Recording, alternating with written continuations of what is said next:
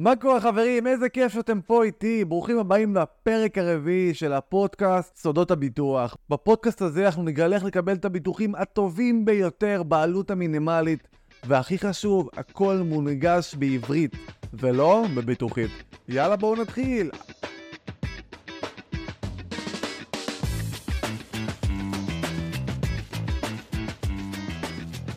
היום אנחנו הולכים לדבר על קופות גמל להשקעה כנגד פוליס חיסכון. אז בפרק הקודם הבנו שקופת גמל להשקעה, אחד מהיתרונות שלה זה פטור ממס רווחי כשנגיע לגיל הפרישה. יתרון נוסף שהדמי ניהול הם שקופים, ואין לנו פה דמי ניהול סמויים כמו שיש בקרנות נאמנות אחרות, כמו שיש במקומות אחרים שבהם ניתן להשקיע את הכסף. חשוב לדעת שגם בפוליסת חיסכון, הדמי ניהול אינם שקופים. ובדרך כלל ניתן להשיג דמי ניהול יחסית דומים, גם בקופת גמל להשקעה וגם בפוליסות חיסכון. חשוב שנבין שהחברות שמנהלות את הקופות גמל להשקעה ואת הפוליסות חיסכון זה כמובן חברות הביטוח ובתי ההשקעות. שווה לעשות סקר ולראות מי נותן לנו את הדמי ניהול הטובים ביותר. עכשיו, אתם בטח שואלים את עצמכם, אם אנחנו מדברים פה על עולם של השקעות, איך יודעים לאן ללכת? מי עשה יותר תשואה? מי הרוויח יותר? אז למזלכם, אנחנו בשנת 2023 והמידע מונגש בצורה מעולה. ניתן לכתוב בגוגל MyGamelNet ולהשוות בין כל סוגי המוצרים. קופת גמל להשקעה, קופות גמל קלאסיות, פוליס חיסכון, קרנות השתלמות, באמת ניתן לראות בשנה האחרונה, בחודש האחרון, בשלוש וחמש שנים האחרונות, מי עשה הכי הרבה תשואה. ניסיון העבר כן נותן פה איזה, איזה משהו להיאחז בו. גם כשיש תשואות בעבר, אי אפשר להבטיח את העתיד. אז מהם ההבדלים בין הפוליסות חיסכון לקופת גמל להשקעה, אם הבנו שהדמי ניהול שקופים, גם בפוליסות חיסכון וגם בגמל להשקעה? יתרון של הגמל להשקעה על הפוליסות חיסכון, זה שבפוליסות חיסכון אין את הפטור ממס רווחי כאשר אנחנו רוצים לקבל את הכסף באופן קצבתי. חשוב להבין שזה יתרון של הגמל להשקעה, אבל היתרון של הפוליסות חיסכון זה שאין תקרת הפקדה. אם נרצה, נוכל להפקיד גם 10 מיליון שקלים. אין שום הגבלה. חשוב גם שנדע שככל שאנחנו מפקידים יותר כסף בפוליסות חיסכון, ככה נוכל להתמקח על דמי ניהול נמוכים יותר. עוד יתרון נוסף שמשותף גם לפוליסות חיסכון וגם לקופת גמל להשקעה שניתן למנות מוטבים. ולמה זה טוב ומה זה חוסך? ניתן דוגמה.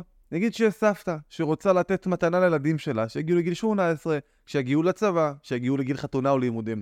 יוכל למנות אותם ברמת הפוליסה, ברמת למלא נתונים עבור הילדים, נכדים, יוכל לחסוך לעצמה שעות של בירוקרטיה עם עורכי דין וצוואות וירושות, וזה יתרון מאוד גדול לאנשים שרוצים שקט מובטח. כמובן שגם הכספים של הגמל להשקעה והפוליס חיסכון מושקעים בבורסה, וניתן לבחור מסלולים שאנחנו רוצים, בעלי חשיפה גבוהה למניות, מסלולי מחקי מדד כמו S&P 500, מניות חו"ל, מניות ארץ, וממש ניתן לבחור משהו שמותאם עבורנו ולטווח השקעה שאנחנו רוצים להשקיע.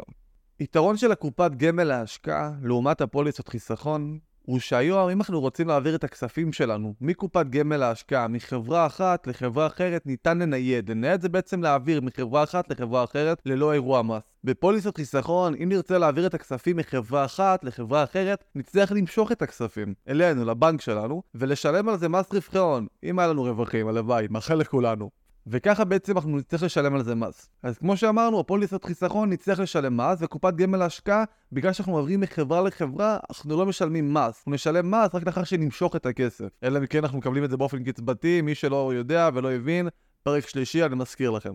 כדרך אגב, אני מזכיר לכם, שאם יש לכם שאלות, מוזמנים לפנות אליי לכל שאלה, בקשה, אם אתם רוצים שאני אדבר על משהו, לשאול אותי שאלה, תפנו אליי ברשתות החברתיות, אני נמצא בכולם, באינסטגרם, בפייסבוק, בטיקטוק וביוטיוב. והנה טיפ נוסף, שכנראה שחלקכם לא מכירים. היום במקומות עבודה כמו הסתדרויות גדולות, הסתדרות המורים, כמו אנשי קבע, כמו יוצאי יחידות מיוחדות, ניתן לקבל הטבות בבתי השקעות מיוחדים. לדוגמה, ליוצאי 8200 יש הטבות בבית השקעות מסוים. ניתן לקבל דמי ניהול נמוכים רק בגלל ששירתתם באותה יחידה. אני מציע לכולכם, תעשו בדיקה איפה תקבלו את התנאים הטובים ביותר בשילוב של הצורות הטובות ביותר, שאותם אני מזכיר ניתן לראות באתר MyGamelNet. אז לסיכום, פוליסת חיסכון, גמל להשקעה, זה ממש תלוי כמה כסף אתם רוצים להשקיע. האם יש לכם פשוט הרבה כסף נזיל שאותו תרצו להשקיע? אז אולי פוליסת חיסכון זה הפתרון בשבילכם.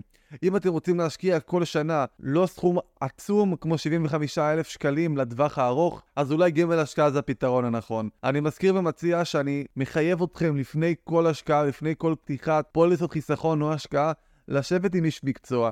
כי כל מוצר צריך להתאים אליכם, למי שאתם ולצרכים שלכם. אז אני מקווה שלקחתם פה ערך, ואיזה כיף שאתם איתי, חבר'ה. אני מרגיש שיצאנו למסע ביחד, שבסופו כולנו נהיה צרכנים נבונים יותר, ונדע איך למקסם את כל מה שיש לנו. גם אם זה ביטוחים, וגם אם זה השקעות וקרנות פנסיה. אני הייתי זוהר סופר, בפודקאסט סודות הביטוח. בפרק הבא נדבר על... קרן השתלמות.